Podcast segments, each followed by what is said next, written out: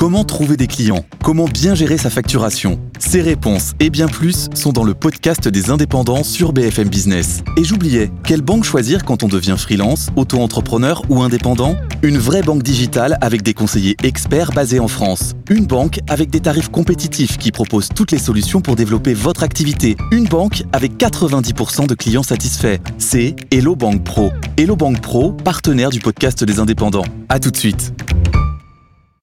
Good Morning Business, Morning Retail.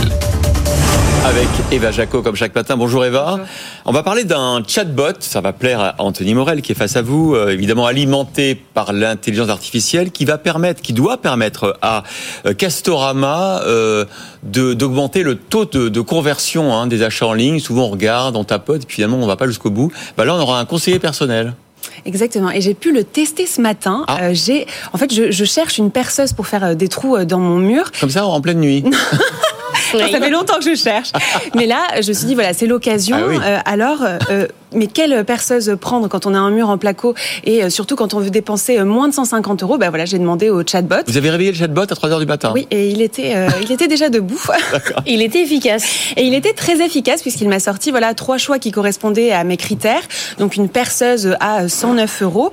Euh, la recherche est précise. Euh, elle prend un peu de temps parce que ce chatbot qui s'appelle d'ailleurs euh, Hello Casto est sorti en version bêta. Alors d'abord sur la partie bricolage outillage, mais il s'étendra aux 17 catégories euh, de Castorama dans les semaines à venir.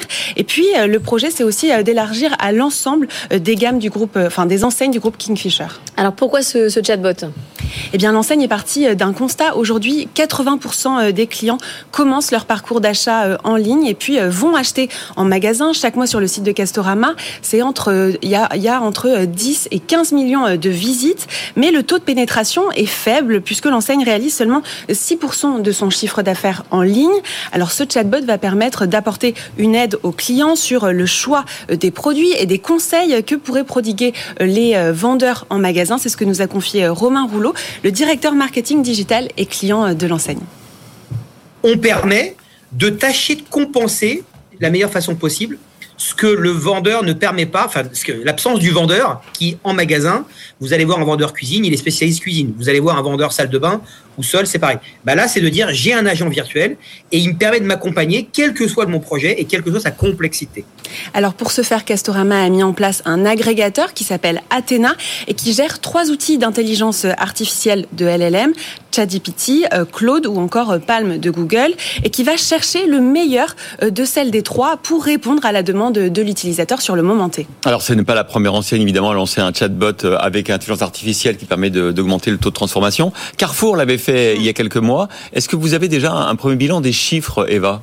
Alors justement, euh, en effet, on l'avait testé, le haut plat euh, de Ouais. Carrefour, euh, en juin dernier. Euh, depuis, le chatbot a évolué. Carrefour y a intégré des retours clients, mais aussi euh, la FAQ, la foire à questions.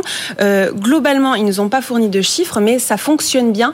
Les retours clients sont positifs. Alors, concernant les chatbots, moi, je suis allée interroger les meilleurs spécialistes du retail et tous sont unanimes pour dire que, euh, en effet, l'IA rend efficace les chatbots qui étaient, il y a quelques Ouais. années, de simples bots qui nous posaient des questions pour savoir vraiment ce qu'on voulait et souvent on finissait par, euh, bon, un humain arrive euh, et prend la Ce suite. qui fait pas un humain arrive. des ouais. choses- Ça marchait pas, c'était nul, c'était même un, un énorme, Ouais. une faillite technologique les Ouais. chatbots. Et là, l'IA va les faire revivre, c'est ça qui est intéressant. Oui, il y a vraiment un avant et un après.